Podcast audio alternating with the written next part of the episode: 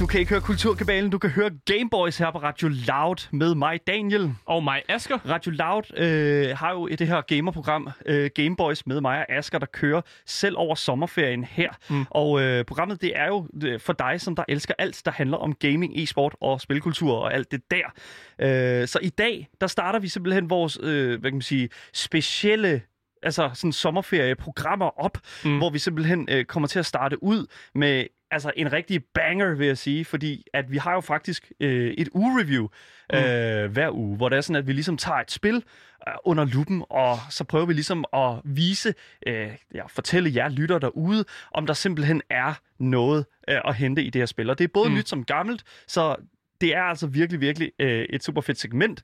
Øh, men det, der gør det endnu federe i dag, det er jo, at vi faktisk skal ind og snakke omkring Ja. Et af mine yndlingsspil. Et af Askers aller, altså allerstørste yndlingsspil overhovedet. Ja, og det er faktisk, det er faktisk mærkeligt, at vi ikke har snakket om det at spille noget før. Ja. Men, men jeg tror også, det hænger sammen med, at du har jo faktisk lige for nyligt købt øh, det spil, vi skal snakke om. Ja. Øh, jeg vil ikke lige, jeg vil lige ved at sige titlen, ja. men jeg, jeg tror lige, jeg venter lidt med ja. at sige det. Fordi at det er jo et ekstraordinært review, vi har i dag, og det øh, betyder jo, at vi, det kommer til at tage faktisk næsten hele sendefladen. Mm. Men vi har jo som sædvanligt lige vores nyheds øh, sådan segment, som vi lige gerne vil have sendt ud til jer lyttere derude. Så jeg tror sådan set bare, at jeg vil starte det op ved at bare sige velkommen til Gameboys. I lytter til Gameboys. Og den første nyhed her, det er altså en nyhed, som er relativt trist af natur. Ja, øh, det bliver nok faktisk en af de mest øh, triste nyhedssegmenter, vi kommer til at have i lang tid, fordi vi har to sådan relativt triste nyheder. Men øh, den første nyhed her, det er simpelthen, at øh, der er en World of Warcraft øh, streamer, øh, som desværre er gået bort død af selvmord.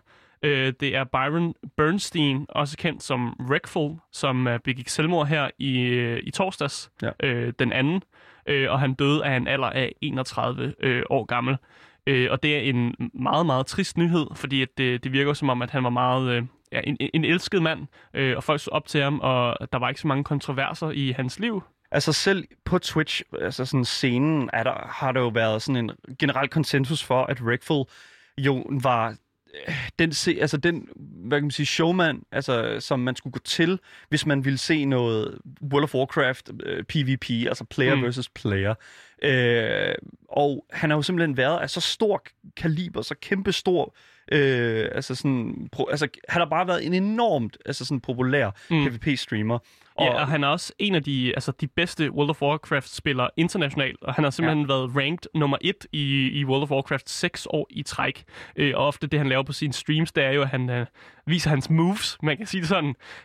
de, de altså, viser virkelig, hvordan en, en øh, altså, en virkelig god spiller spiller World of Warcraft. Ja, lige præcis. Der, øh, der var flere, som men hvad, altså Asger, hvad kom det her af? Altså, øh, hele, hele det her kom jo af, at øhm, ham her, Wreckful, øh, Byron øh, Bernstein, han havde på hans øh, Twitter, så havde han friet til sin, øh, sin kæreste, øh, og kæresten havde så ikke øh, altså, nået at, øh, at se tweetsene, øh, og der var en masse, der havde, ligesom, havde gjort grin med ham. Mm. Altså, han var virkelig blevet altså, klonet på næsten, øh, og folk synes jo, at han var mega cringe for ligesom at fri til hans kæreste via Twitter. Øh, og så efter, at, øh, at han ligesom havde, havde tweetet det her frieri ud, øh, så kom der lidt flere tweets ud, øh, og der blev fortsat gjort grin med ham. Øh, og det førte jo til, at mange af de her altså, tweets, der virkede jo lidt som om ham her Byron, altså han reagerede meget negativt øh, til ligesom, de her næsten ondsindede kommentarer. Øh, og til sidst så kom det aller sidste tweet øh, i Byrons liv. Det var det lød sådan her. Please just know in these situations, the insane person does not feel in control of their actions. Mm. Øh, og det virker jo som, som på en måde, at Byron han fortæller her, at han, han er ude af kontrol øh, over det, han har tænkt sig at gøre, ja. som er at begå selvmord. Altså, det, det der er med, med, med, med Byron, det er jo, at han har en lang forhistorie med, med altså, virkelig sådan hæftig depression, mm. øh, altså kæmpe, virkelig, virkelig store problemer med sådan, mm. og øh, altså sådan for eksempel også selvmord i hans familie og ja, den slags. hans øh, bror begik selvmord, da han var en alder af 6 år gammel. Ja. Så det er ligesom en ting, som altid har fyldt noget, øh, altså en stor del af hans liv, og altid har fulgt ham igennem. Han har også været meget åben omkring øh, mange af de, altså, de problemer, han har, har døjet med igennem hans, øh, hans liv. Ja, lige præcis. Øhm, personligt har jeg set en masse af Rickfuls øh, hvad kan man sige, content, øh, var fast, altså sådan follower til ham, og jeg håbede virkelig, at jeg håbede virkelig, at, at den her historie her, den ville have endt på en helt anden måde, fordi mm. at i starten af året, der viste han faktisk bedring, øh, og at han ville arbejde med sig selv, og det er jeg sikker på, at han også har gjort. Mm. Men han arbejder bare i et, altså, han arbejder bare i, på en arbejdsplads, som har en konstant modgang, fordi mm. det er det, der er den generelle sådan, tone i øh, publikum til Twitch. Mm. Den her sådan meget sådan nedgørende øh, og meget sådan, ja, altså virkelig, virkelig, altså sådan ikke sunde adfærd. Mm. Øh, hele den her sådan cancel culture omkring de her streamer her, er, altså det, det er blevet meget voldsomt, synes jeg. Og det, nu synes jeg, at altså nu rammer vi jo fandme et klimaks her, ikke? Mm. hvor jeg føler, at, at der virkelig, der virkelig skal altså, ske noget. Altså, men selvom der har været så mange altså, negative sider af den her historie, og det er jo også en vildt trist historie, så blev der faktisk holdt nogle kæmpe store memorials inde i World of Warcraft, hvor en hel masse spillere ligesom stemmer sammen i den her cathedral, ja. øh, som er i spillet. Øh, og så sad de der, øh, mange gik ned på knæ, mm. øh, og mange ligesom voicede, hvad de synes om, øh, om Wreckful, og det var mange pæne ting, der blev sagt om ham. Ja. Så altså, selvom at den her historie er fyldt med, med tristhed og sådan noget, så var der også helt mange mennesker, som gik sammen, og så også voicede, hvor, altså, hvor vigtigt en person han var, og hvor meget han fyldte i deres liv øh, og, og en forskel, som man rent faktisk gjorde. Og, og det synes jeg egentlig også er derfor, vi skal gå, øh, gå. Det er derfor, vi skal gå fra historien her. Ja, lige præcis. At, øh, at, at øh, altså, han har haft en positive impact i mange menneskers liv. Ja, lige præcis. Der har været utrolig meget sådan positivt øh, fra hans arbejde, og fra det, han gerne ville lave jo, altså han, et, et videospil, som han var i gang med at producere. Mm. Altså, han havde jo altså, han havde jo proportioner på sit liv, og han ville jo gerne gøre noget ud af det. Han kæmpede bare rigtig meget med, med sin bipolære tilstand, mm. og, og havde enormt store, sådan, altså det fik så ja, enormt store konsekvenser jo desværre. Øhm, vi er utroligt ked af at se ham gå, fordi at han var en fantastisk, øh, fantastisk øh, performer. Han havde øh, fantastisk flair, og det viser hans tal jo også med næsten en million followers mm. øh, på Twitch. Så altså 100 procent, det sker virkelig i hjertet, når at øh, det her sker, for det sker. Og jeg, havde, jeg håber virkelig, at det her det er med til øh, at ændre nogle ting, ikke bare i, i publikum på Twitch, mm. men også for Twitch selv, og hvad de tillader på deres platform. Men øh, det, det er en helt anden snak, og øh, jeg håber, at det er den snak, der bliver taget. Ja. Den næste nyhed, vi har her på, den er, ja, i forlængelse med mange af de nyheder, vi har haft i, i, i løbet af, altså i hvert fald den sidste uge i hvert fald. Ja. Fordi det handler jo om, at der foregår en masse øh, MeToo, altså MeToo-bevægelsen har været i gang længe, men nu er den for alvor kommet ind i, i sådan gamerverden, og mm-hmm. nu er der mhm. næsten blevet lavet sådan en, en, en gamer MeToo-agtige ting, som foregår herude. Ja, lige præcis. Fordi der har jo været de her optagende fortællinger omkring de her øh, kvinder i øh, videospils- og mediebranchen, som har været ude på Twitch øh, i løbet af de sidste to uger, øh, faktisk tre uger, og simpelthen altså voice, altså simpelthen kom ud med alle de her forskellige sådan, fortællinger, de har omkring øh, alt det chikane og alt det som modstand, seksuel modstand, øh, hvis det er en ting, det mm. hedder det jo ikke, men altså sådan en seksuel krænkelse på de her arbejdspladser, både inden for store udviklere, men mm. også på selve Twitch-scenen. Ja, og der hvor historien ligesom har udviklet sig, altså hele den her kæmpe historie, det er, at det her store øh, spilfirma, øh, Ubisoft, de har for, for nyligt været ude og sige undskyld i en øh, pressemeddelelse. Øh, og simpelthen sige undskyld for alle de altså, kvindelige medarbejdere, som har, har lidt øh, overlast, hvad jeg ja, vil sige. Ja, men igen, altså det er jo det, det, jeg ved godt, jeg hater rigtig meget på Ubisoft mm. i, i, i det her program her. Og det, du får og det, lov at blive ved. Ja, men nej, nej, men altså, det, det er jo, nu, nu er det bare sådan kommet lidt over joken, synes jeg. Jeg mm. synes, det er kommet meget mere det, nu, nu bliver det meget mere alvorligt, synes mm. jeg. Fordi nu handler det ikke bare om penge, nu handler det ikke bare omkring altså sådan, øh, deres øh, hvad kan man sige, output og den slags. Det handler omkring deres interne øh, deres interne sådan, øh, altså sådan forståelse for, mm. hvad en god arbejdsplads er, og det handler om mennesker. Mm. Øh, de har været ude og sige i deres pressemeddelelse, vi vil gerne undskylde over for alle de, øh, som der er påvirket af situationen. Vi er virkelig ked af det, og vi arbejder dedikeret på at skabe et inkluderende og sikkert arbejdsmiljø for vores teams, vores spillere og vores fællesskaber. Det står klart, at vi hidtil har været for dårlige til at skabe det. Vi skal blive bedre. Mm. Nu, den, nu, nu ligger den der.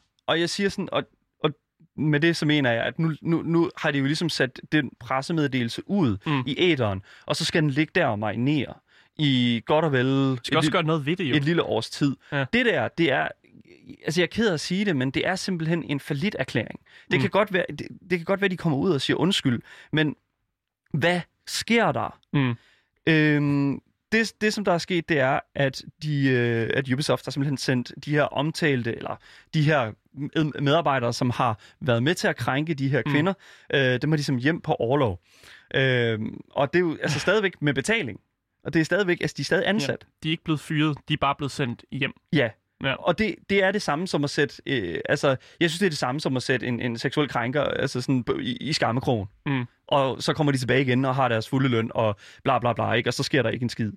Emil Hammer, som har en Ph.D. i videospil på I, øh, fra IT-universitetet i København, øh, han har simpelthen været ude og udtale sig til DR om, at, øh, om det her store problem øh, i videospilsbranchen. Han siger, det er et problem, øh, som vi gentagende gange har set mange andre steder mm. i øh, selve videospils udvikling, øh, udvikling, udviklingsbranchen. Undskyld. Mm. Øh, og øh, hvis vi husker en lille smule tilbage fra et års tid siden, øh, i 2019, øh, der fandt vi altså ud af, at der var flere øh, fra den her øh, udvikler, som hedder Riot Games, dem der mm. laver League of Legends og det nye Valorant-spil, at... Øh, at de simpelthen, øh, at der var en masse af de her ansatte her, som rejser op og gik ud af bygningen på grund af, at det var det nøjagtigt samme, der skete i deres, øh, hvad kan man sige, øh, inden for deres væg. Mm, ja, de valgte at lave en såkaldt walkout, som er en, en, ligesom en måde at protestere på, hvor alle bare ja, rejser op og går, og altså stopper med at arbejde og bare øh, forlader bygningen. Ja. Øh, og det var netop for ligesom, at tale imod den her, de her seksuelle krænkelser, der har været sådan internt i Riot Games, og ligesom for at sige fra over for ledelsen,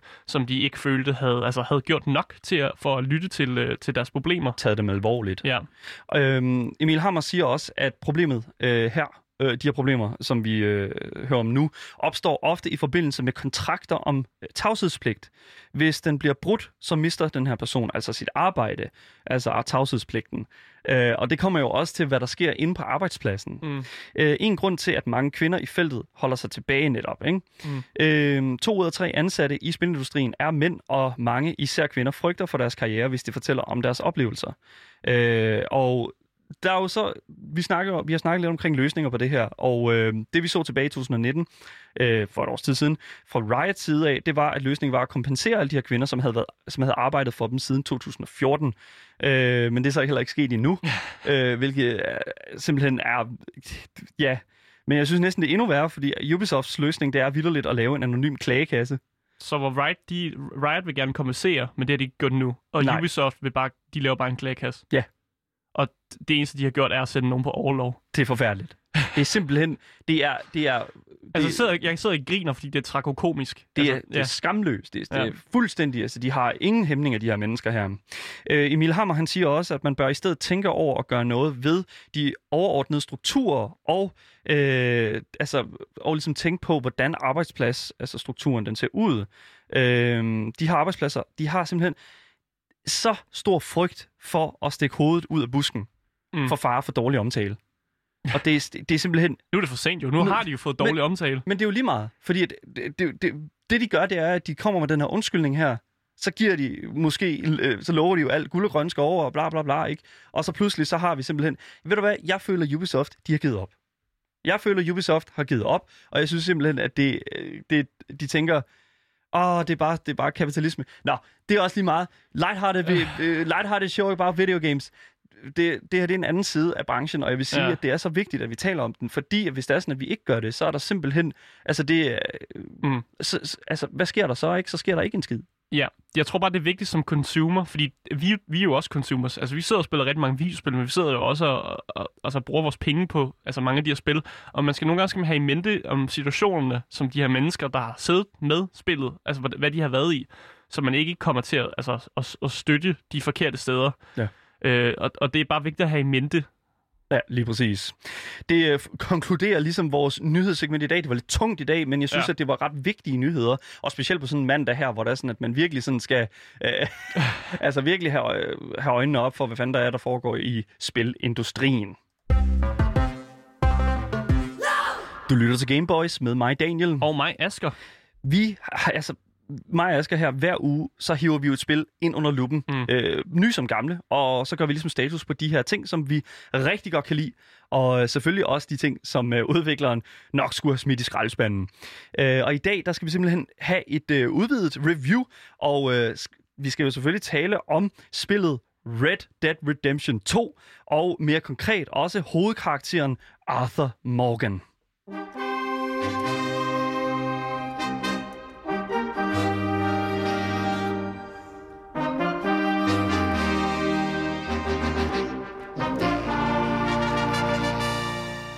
Altså, det måtte, det måtte jo ske, at vi sådan rigtig altså, tog fat i det spil, som vi altid sådan har snakket om, men ja. aldrig sådan helt dykket ned i. Fordi vi skal jo snakke om Red Dead Redemption 2, øh, som lige nu faktisk er på tilbud på Steam i forbindelse med deres sommersale. Ja. Så derfor er der også sådan et, et, et del sådan review, men det kommer også i takt med, at det er på tilbud, så det, lige nu er det bedste tidspunkt at slå til og købe det. Lige præcis. Jeg tog, øh, jeg tog simpelthen øh, det der, øh, den der rabat der og tænkte, nu skal jeg spille det her spil. Ja, for satandal. Jeg har, jeg har prøvet så lang tid at få dig til at spille det spil, og så køber du det endelig. Ja, jeg har spillet det før. Jeg har haft det i hænderne før, men jeg har aldrig haft, hvad kan man sige, øh, den der fulde oplevelse med det. Mm. Øh, med simpelthen at sætte mig ned og, og simpelthen fordybe mig i karaktererne, fordybe mig i historien. Øh, og det er jo sådan en ting, som, som jeg synes, der skal være det er en ting, som jeg synes virkelig, som, som, som skal være fokus i dag. Mm. Det er simpelthen den der førstehåndsoplevelse. Øh, fordi jeg tror for mange, så er der, at det er, lang, det er lang tid siden, at de har haft den her oplevelse mm. øh, med det her spil konkret. Og øh, det er sådan set det, som øh, det skal gå ud på i dag. Øh, udgiveren, det er Rockstar Games. Det er udvikleren også. Øh, og genren, det er action-adventure-spil. Og det er ja. altså virkelig med, altså og, virkelig understreget action-adventure. Ja. Altså, jeg var rigtig tæt på at skrive RPG på, på et tidspunkt, men altså, det, det er ikke helt en RPG, fordi du er jo meget i, i, altså, ligesom i skoene på Arthur Morgan og spiller ham, men det er ikke så meget roleplaying, hvor du selv får lov at, ligesom at øh, ja, styre historien selv, for den er jo meget lineær på den, øh, på, ja, på den side af det. Ja. Men jeg synes bare først, at, øh, at vi skal gå over i, uh, hvad spillet handler om.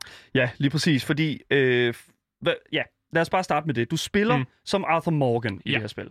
Og han er med i den her Van der Linde-banden, ja. som uh, foregår i slutningen af 1899. Uh, øh, og du spiller ligesom i en fiktiv repræsentation af, hvordan altså det vilde vesten så ud i, i, i USA dengang.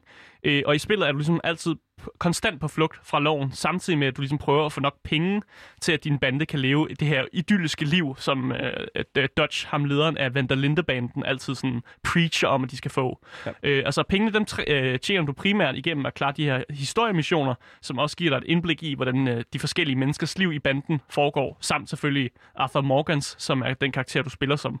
Ja. Øh, og de her historiemissioner kan være alt fra at gå på jagt, røve en bank, hjælpe en fisker med at tjekke hans fangst, uh. drikke dig stiv med en kammerat, eller altså røve en omrejsende vogn.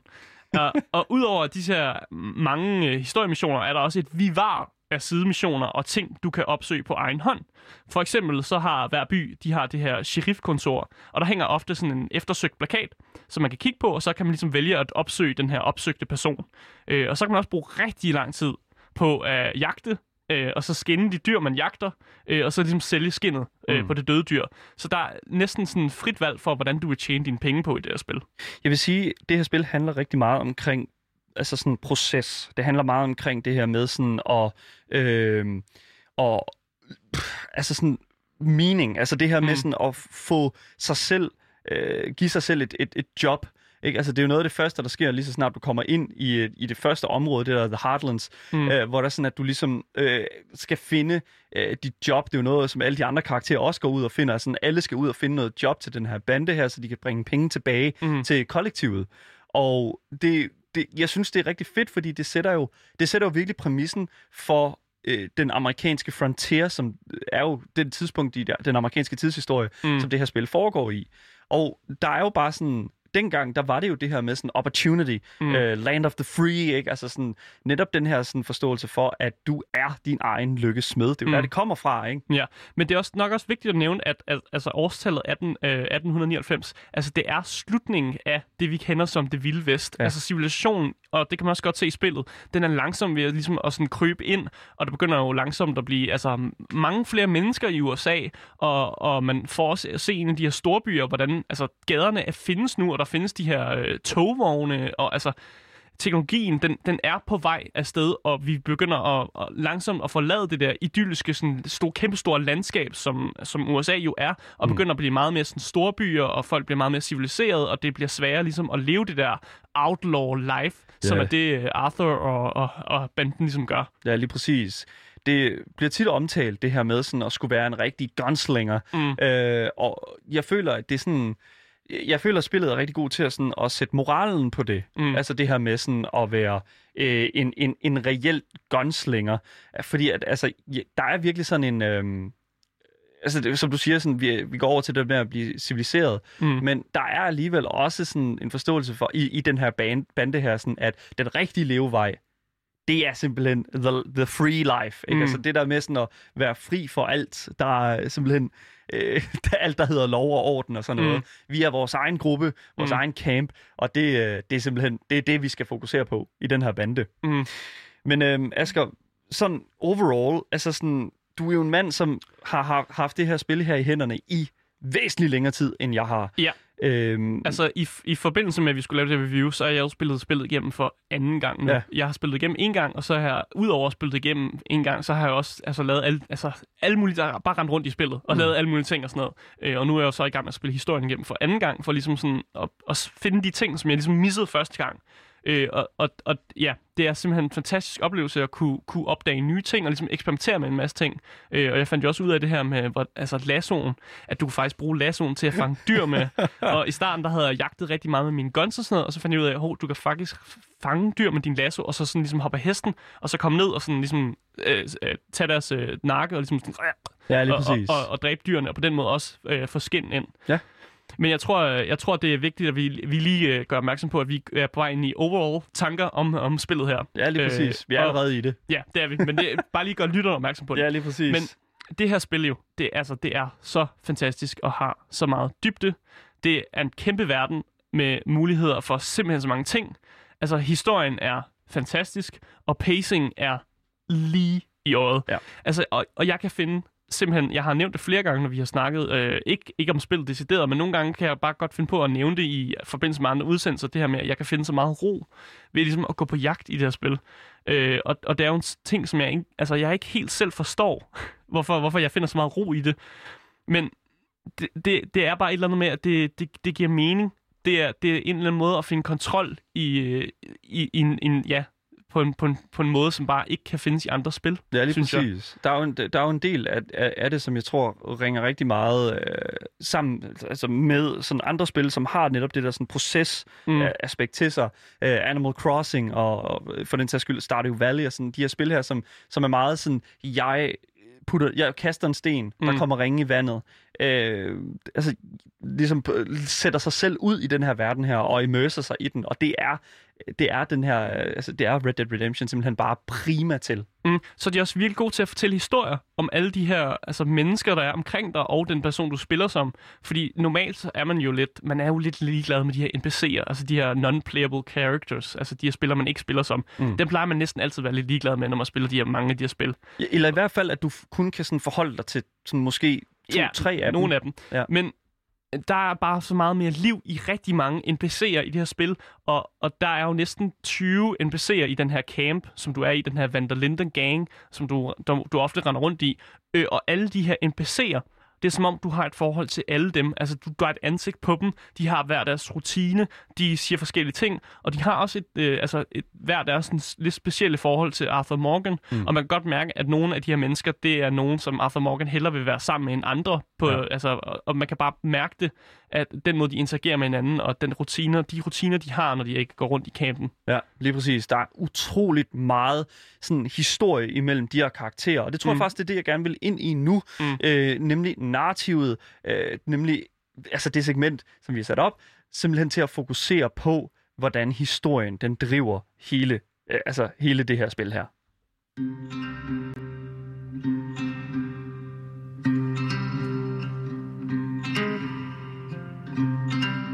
Så historien, Asger. Ja, altså som jeg allerede har nævnt, så synes jeg, at pacing er fantastisk, øh, og at historien er vildt godt skrevet. Altså, du starter ud med at være et, et ligesom medlem af den her bande, som, altså, som næsten bare blindt følger Dodge. som er ham lederen af banden. Men langsomt går du ligesom op for Arthur, at Dutch ikke rigtig har nogen plan, og at han lidt famler i blinden. Øh, og så uanset altså, hvor hårdt øh, banden kæmper, så står de op imod civilisation og modernisering. Og det er jo en, kamp, man ikke rigtig kan vinde, fordi den fortsætter jo bare. Øh, og man kan næsten, man skal næsten drage de her paralleller mellem altså kulter, fordi det er jo lidt en kult, den her Vandalinde gang. Og, og så på den, altså Dutch, han ligesom leder banden. Og, og hen ad vejen går det jo op for Arthur Morgan, at han er med i en kult. Mm. Men det er bare for sent, da han endelig begynder at sætte foden en, en, en, sådan en smule i jorden. Fordi man finder jo faktisk ud af, nu er det godt spoiler warning, vi kommer til at spoile spillet, og sådan er det bare. Ja. Man finder ud af, at Arthur han har tuberkulose, som er en sygdom, som han har fået via den livsstil, som han har levet, øh, kan man vist godt sige. Øh, og, altså ligesom udover, at, at den her hovedhistorie er godt fortalt, så er der også bare mange af de her mindre historier, som er sindssygt godt fortalte, og som har rigtig meget af det her rockstar humor over sig. Mm. Øh, og en af mine yndlings sidemissioner er dem, der an- omhandler ham her, der hedder Jim Calloway, som er sådan en west, gammel western gunslinger, som, som er ved at få skrevet en bog om sig selv. Øh, og bl- bogen bliver dog sådan mere fiktion end fakta. da, altså, det er faktisk er Arthur Morgan, uh, Arthur Morgan, som går ud og begår de her mor på vegne af Jim Calloway, Calloway. Og så ender uh, Jim Calloway med at få kredit for dem af ham her forfatteren, der skriver for dem. Ja. Uh, og, og det er bare en måde at sige på dem, at der er simpelthen så meget uh, sådan, historie i selv de mindre plots, som er omkring det. Uh, og det er, det er mega fedt. Jeg synes bare, det er mega fedt narrativ. Der er noget altså, det her med sådan Dodge og... Øh, altså, for det første, manden går iklædt sort og rødt, ja. øh, som for mig er nok det største tell på, at den her karakter er, altså sådan, har et lag til sig, som ikke er så, altså, mm. jeg vil sige, så altså, åh, ikke så godt. Ikke? Han altså, har også et curly mustache, som giver sådan nogle lidt øh, villain-vibes på en eller anden måde. ja, lige præcis. Men, men der er også det her sådan, hele narrativet imellem dem. Ha, altså næsten fra starten af, der får jeg sådan uh, uh, Charles Manson ja, uh, kult vibes, vibes ikke? kult leder vibes. Øh, altså det her med sådan at øh, give til fælleskassen og øh, lade, øh, ligesom, øh, lade ligesom kollektiv bidrag til sådan mm. det, det, det hele, som, som vi ligesom består af i det her spil. Mm. Øh, jeg synes hele historien omkring Arthur og hele sådan, øh, sådan den hele den pacing der er med uh, hans sådan hans oplevelse med Vesten og mm. den her sådan civilisation er super fucking velskrevet. Yeah. Altså der er bare der er virkelig, virkelig få ting, hvor at jeg vil sådan sige, at der, at der er noget galt med det. Men mm. der, er, der er nogle steder, hvor jeg synes, at spillet ikke sådan rammer plet for mig. Mm. Fordi jeg føler meget. Jeg føler virkelig, virkelig meget, at Arthur har øh, det, som jeg kalder Geralt-problemet. Geralt-komplekset. Gar- ja. ja, sådan Geralt-komplekset nemlig. Fordi Geralt er jo hovedpersonen i The Witcher-spillene, og øh, også Witcher-historien. Mm. Og øh, i Witcher 3, øh, der kan du spille Geralt på enten en meget sådan barsk, brutal måde, øh, med sådan meget følelseskold, som som Witcheren, altså det at være en Witcher, er beskrevet både i bøgerne og faktisk også inde i, i, i spillet. Mm. Men du har også muligheden for at spille en meget følsom Geralt, som er meget sådan viser rigtig mange følelser, hvilket jeg føler øh, er, altså, det er, lidt, det, det, det er lidt ved siden af, hvad den her karakter er. Mm. Og jeg føler lidt, at Arthur Morgan lider lidt af det problem, fordi at vi har en karakter her, som simpelthen har så meget sådan øh, fra hans far, mm. øh, som der selvfølgelig er meget dybere, end, end jeg tror, jeg kan, end, end jeg ved af. Altså historien, altså selve historien fortæller jo en lille smule omkring Arthurs far, mm. øh, men, men der er nogle ting, som, som jeg føler, øh, altså han burde være meget mere barsk i spillet. Han burde slet ikke være god, Arthur Morgan, et eller andet sted. Nej, men man kan også lidt selv få lov at vælge, men historien ligger jo også op til, at man måske i starten Øh, altså, det er en meget lineær historie, mm. øh, men den ligger også op til, i starten, der er måske lidt mere en dæk.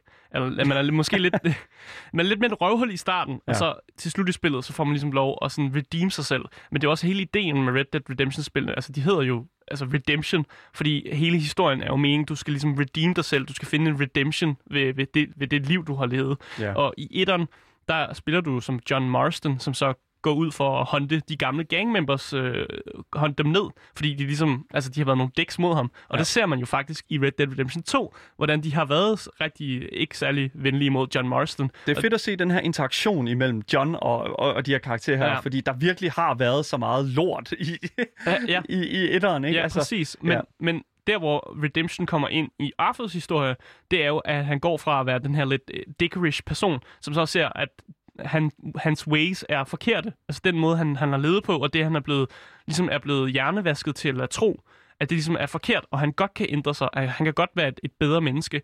Øh, og til sidst, da han får konstateret det her tuberkulosis, så går det ligesom op for ham, eller man kan selvfølgelig vælge at spille helt andet, som man har lyst til det.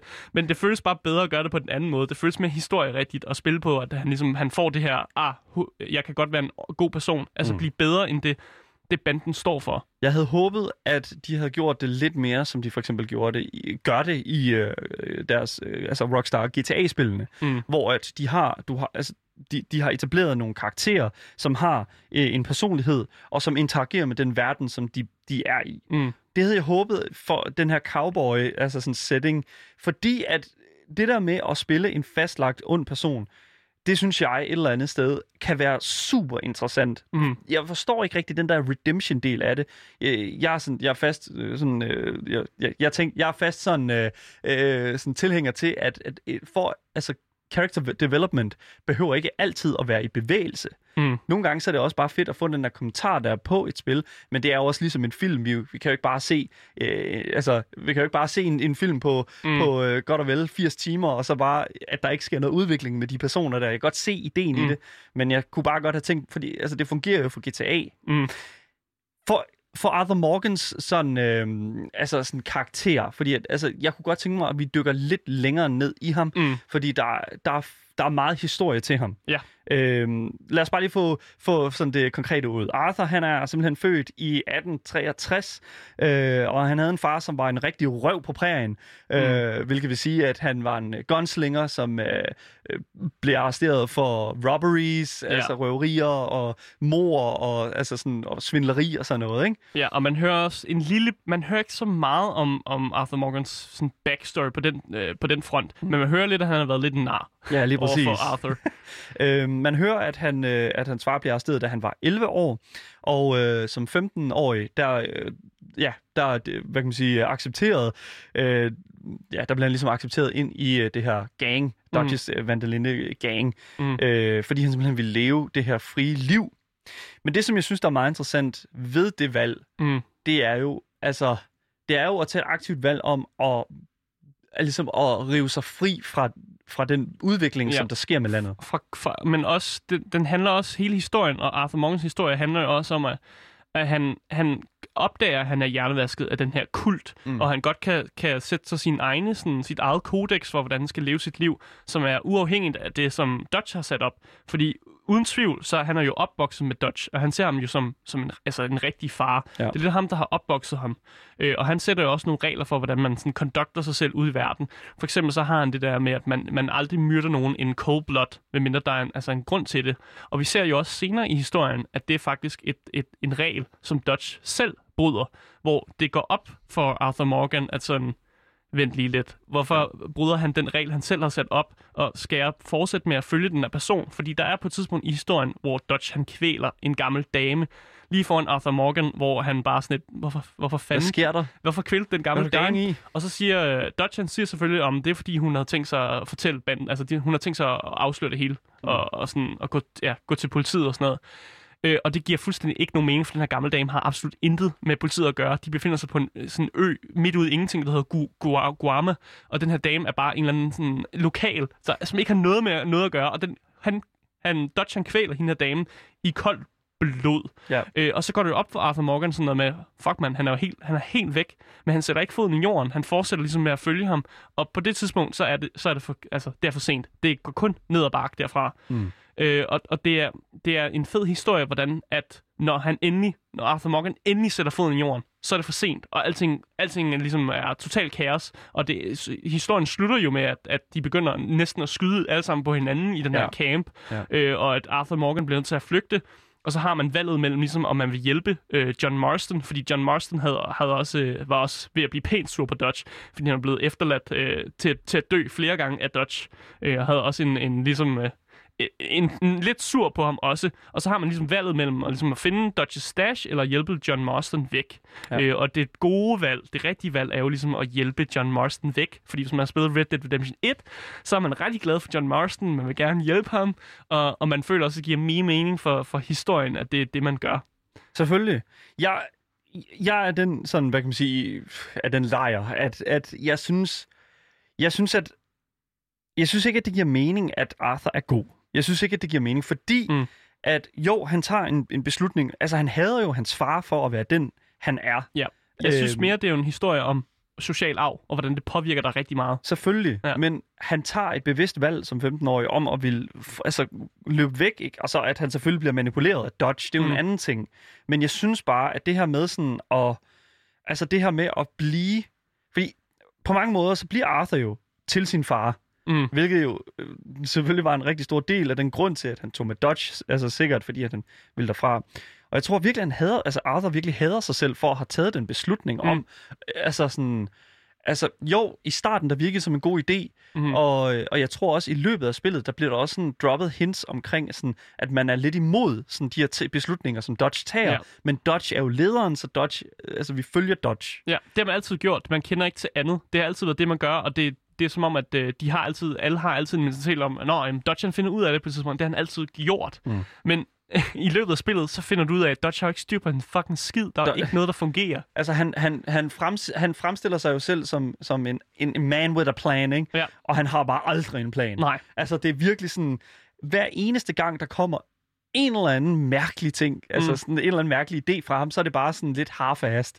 Og så går det jo galt. Ja, ikke? Altså, man ofte... kan også godt se, at han, han værdsætter sig selv, sit eget liv, mere end de liv i campen. Og der er jo flere gange, hvor han faktisk sådan næsten lader altså, han er okay med at lade Arthur dø, dø for der er på et tidspunkt, hvor han bliver kidnappet af Como Driscolls, yeah. som er den her rival gang, der ligesom tager ham til fange. Øh, og så gør Dodge ikke noget for at få Arthur igen, og man mm. slipper selv ud og kommer tilbage til campen, og så er det bare sådan, åh, oh, hvor det godt, du slap, sådan. hvor det godt, du slap fra dem. Vi var, vi var så, ej, vi var lige ved at sende nogen ud efter dig, Arthur, men det er så godt, du kom tilbage af dig selv. Det er altså, godt. det er bare sådan, åh, oh, det er så fucking oh, godt med godt. dig, Dodge. Ja. Du er så fucking ligeglad. Øhm, I forhold til sådan slutningen, ja, altså jeg, jeg synes ikke, at der er sådan super meget grund til at gå sådan super detaljeret ind i slutningen. Mm. Øh, jeg ved godt, vi har spoilet lidt. Det er men, trist. Ja, ja, men sådan det er trist af helvede til. Men jeg vil sige en ting, og det er, at jeg føler lidt, at det er unødvendigt, at der er to slutninger. For der er to slutninger ja. den her. Der er en god og en dårlig. Og altså, den dårlige er... Altså, du dør uanset hvad. Ja, ja, men den dårlige er jo bare det her med, at du er en... Du er en... Altså, du er bare en person, som et eller andet sted har så meget altså sådan, kapacitet til at redeeme dig selv i slutningen der. Mm. Og det, som du siger, det er for sent, men det er også igen sådan, hvorfor, hvorfor havde de ikke bare taget det narrativ, at han redeemer sig selv, uanset hvad? Mm. Det gør han jo også lidt, men jeg føler bare, at det ligesom Mass Effect-trilogien, øh, det her med sådan, at uanset hvad, den dårlige slutning, det er bare en lorteslutning, hvor alle dør, og alting er nederen. Mm. Og det er bare sådan, hvis du spiller det, hvis du spiller det, spiller dem som en skidtkale, som jeg føler, at spillet faktisk ligger rigtig meget op til, at han mm. skal være, så synes jeg, at, at, at du får virkelig, virkelig ikke en særlig sådan, tilfredsstillende slutning ud af det. Mm. Jeg ved ikke, nej, for lige hurtigt at afslutte det, ja. øh, det her segment, for det blev lidt langt i forhold til historien, men jeg synes faktisk, at historien er virkelig, virkelig god. Der er en, en klar rød linje imellem Arthur Morgans sådan, karakter, mm. men også imellem alle de her karakterer, som han interagerer med i campen. Mm. Specielt mm. øh, den øh, fantastiske scene i baren, saloon med Lenny, oh, ja. hvor at øh, simpelthen det eneste formål med den altså, scene, det er simpelthen, vi skal ud og have vi skal ud og være fulde. Ja. Og det er ikke engang dig selv, der siger det. Det er faktisk Dodge, der beder dig og Lenny øh, om ja. at tage ud og blive fulde. Ja, Lenny er, har, været, har haft lidt P- PTSD, øh, så han skal lige, øh, så Dodge siger til, tag lige Lenny ud og drik nogle øl med ham, for, at få, ham, ja, for, at få ham, øh, for at få ham tilbage på duberne igen. Get some brewskis. Ja. ja. Igen, fantastisk historie. Jeg er virkelig glad for, at den altså, er så gennemført, som den er. Mm. Det næste sådan lille fokuspunkt, som jeg gerne vil ind i her, det er altså fokuspunktet, der hedder gameplay. Mm. Og gameplayet er jo faktisk det, som jeg... Altså, det var det interaktive aspekt af hele det her spil, mm. og øh, en, faktisk, øh, hvad vil sige, 90% af det.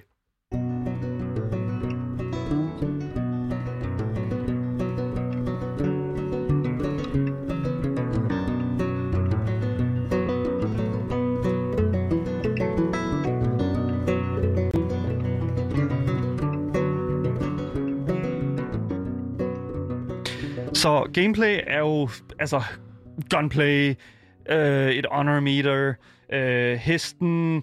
Altså, der er simpelthen så vanvittigt meget gameplay at finde mm. i det her spil. Mm.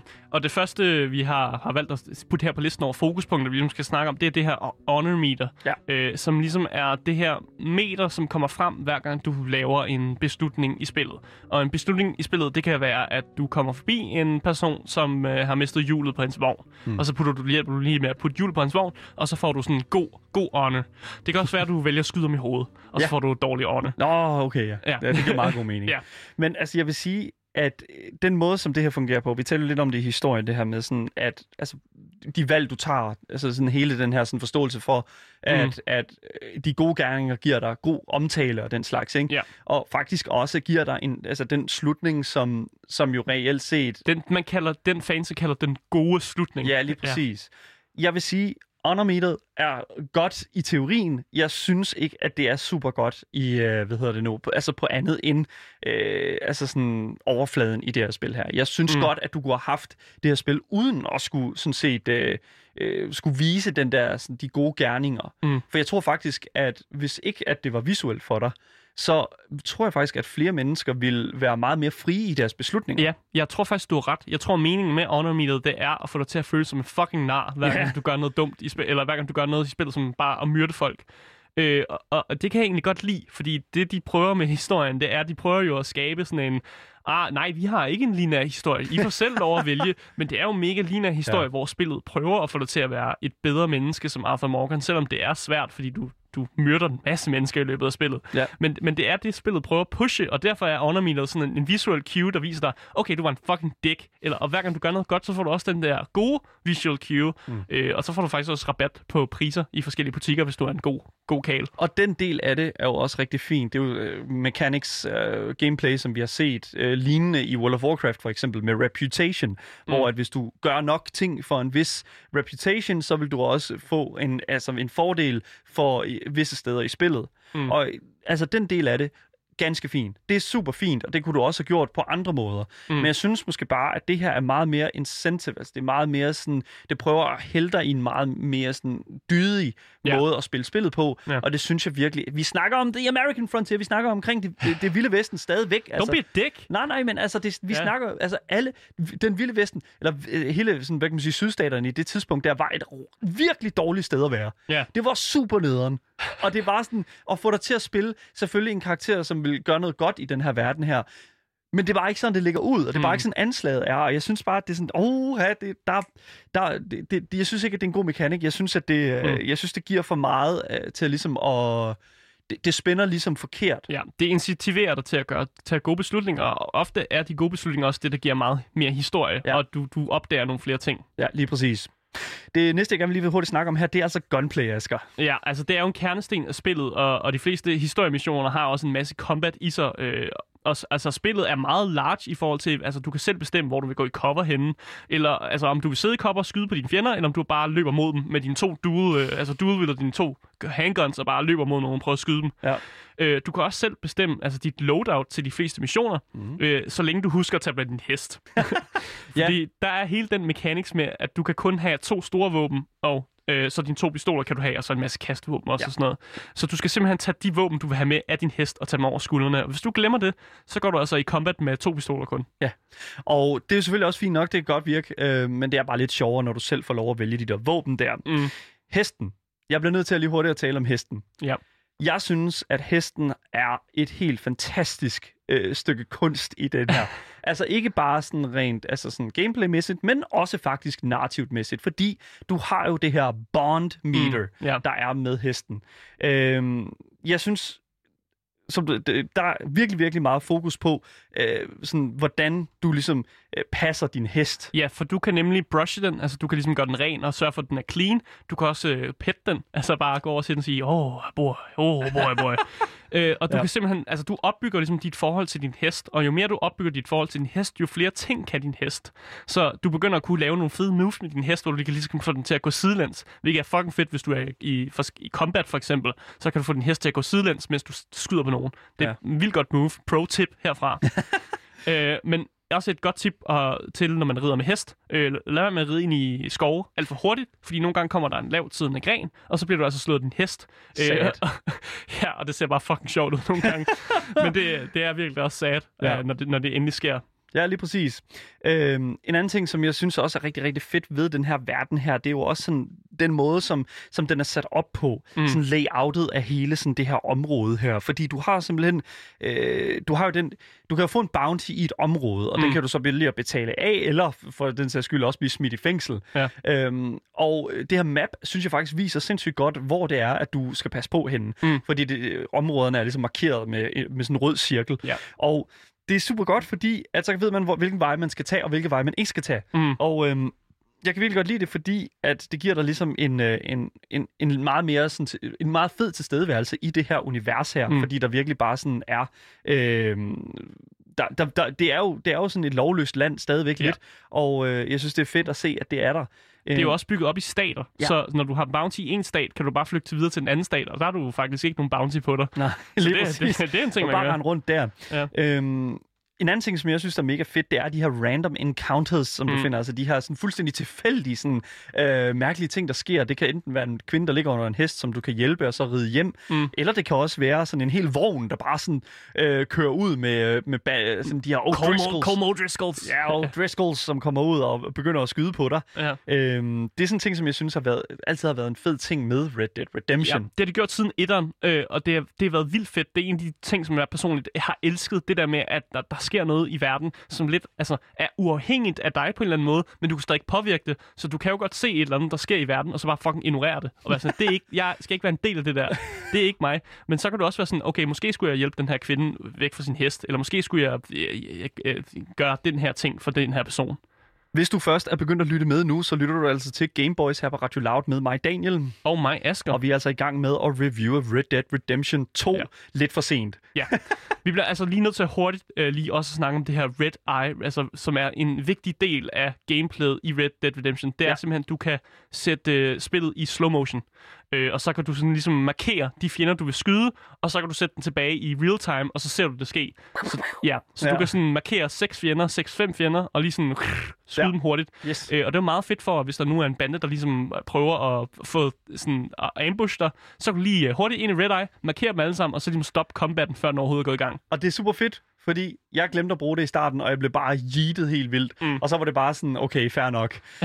der er faktisk sådan en mand, der står på et tidspunkt øh, og vil holde en skydekonkurrence med dig. Mm. Øh, og der, der var jeg sådan lidt sådan, okay, fair nok, det gør jeg bare sådan. Og så kom der, øh, så først så skulle man skyde nogle flasker, og det vandt jeg jo selvfølgelig hurtigt over. Ja. Øh, men så kom jeg og skulle skyde nogle fugle. Det var sådan nemme svært. Ja. Så fandt jeg ud af, at der var Dead Eye, det der sådan, øh, med Ja. der, og så, det bare, så vandt jeg bare instantly. Det var virkelig sjovt, synes jeg. Det var. Mm. rigtig, rigtig godt. En anden ting, som der er en, også er en stor del af det her spil her faktisk, det er hasardspil. Mm. En stor del af, hvad vi kender Vesten for, det er jo netop de her mange forskellige typer af hasardspil. Og når det kommer til Blackjack, så er jeg altså en hej til at vinde mine penge tilbage. Uh, mange vil nok sige, at uh, vil nok sige sig uenige i... Jeg er meget i, uenig i den måde, du tjener penge på i Red Dead Redemption, vil jeg bare gerne sige. Øhm, jeg, jeg ser jo det her som den ultimative måde at fordoble sine penge på.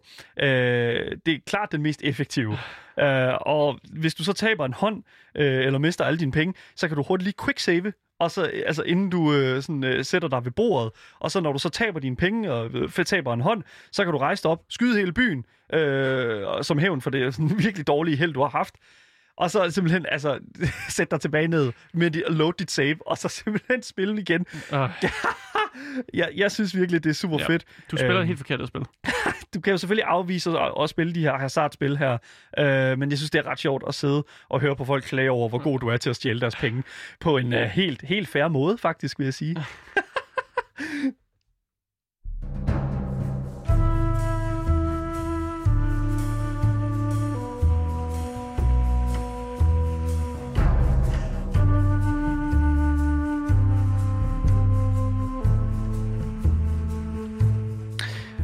Det næste punkt her på øh, dagens review, det er altså det visuelle mm. Og lyden.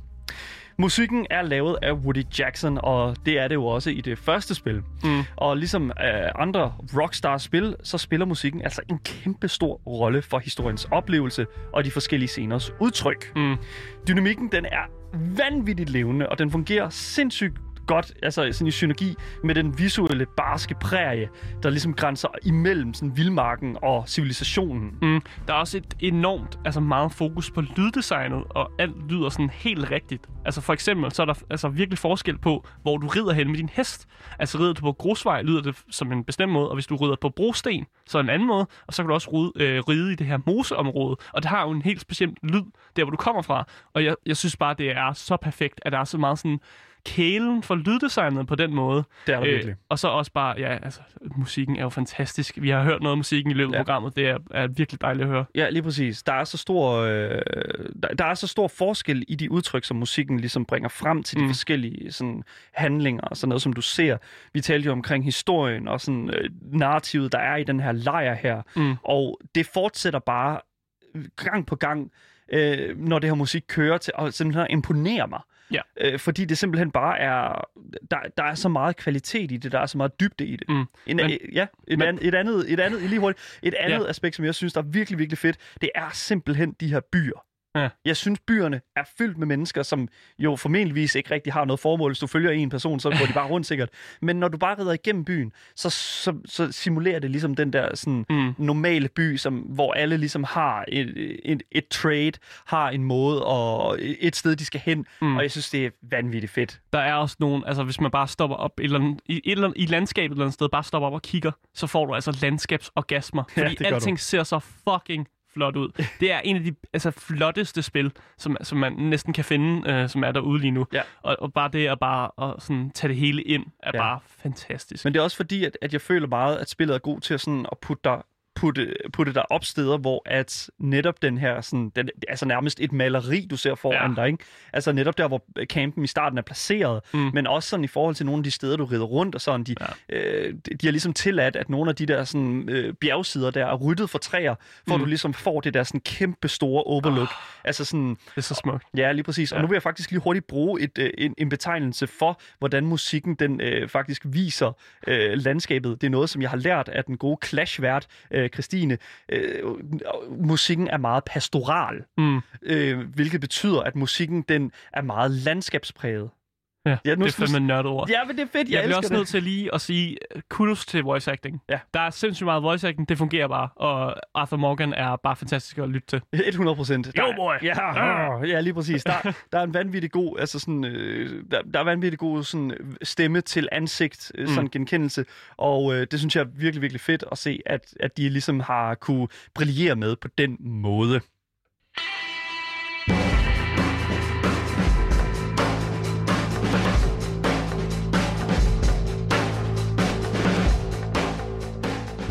Ja, vi er jo ved at være i enden her med vores øh, fantastiske review.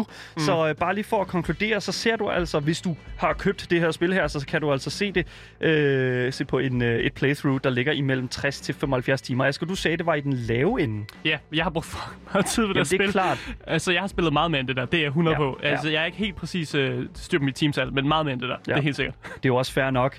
Øh, du vil jo nemlig gerne tage din ligesom, tid med at udforske den her vilde vesten. Mm. Øh, og jeg vil sige, at hvis det er sådan, at vi bare skal fuldstændig konkludere på det, så er det her et af de bedste spil, der nogensinde er lavet.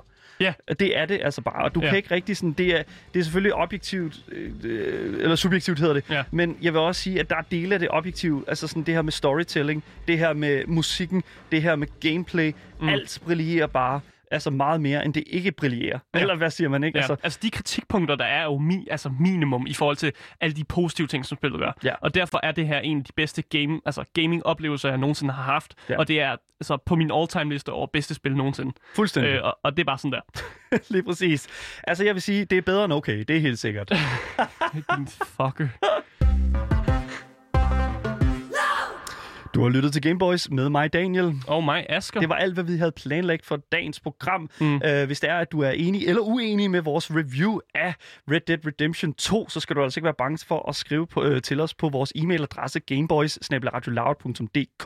eller kontakte Louds egen Instagram-profil, som hedder radio.loud.dk. Det har simpelthen været en fornøjelse at få lov til at sende for jer, og vi kommer til at sende i øh, løbet lidt mere i løbet af uh, her af sommerferien. Og uh, ja, der er ikke andet end at sige, at uh, mit navn det er Daniel, Og mit navn, det er Asger. og uh, vi ses igen i morgen.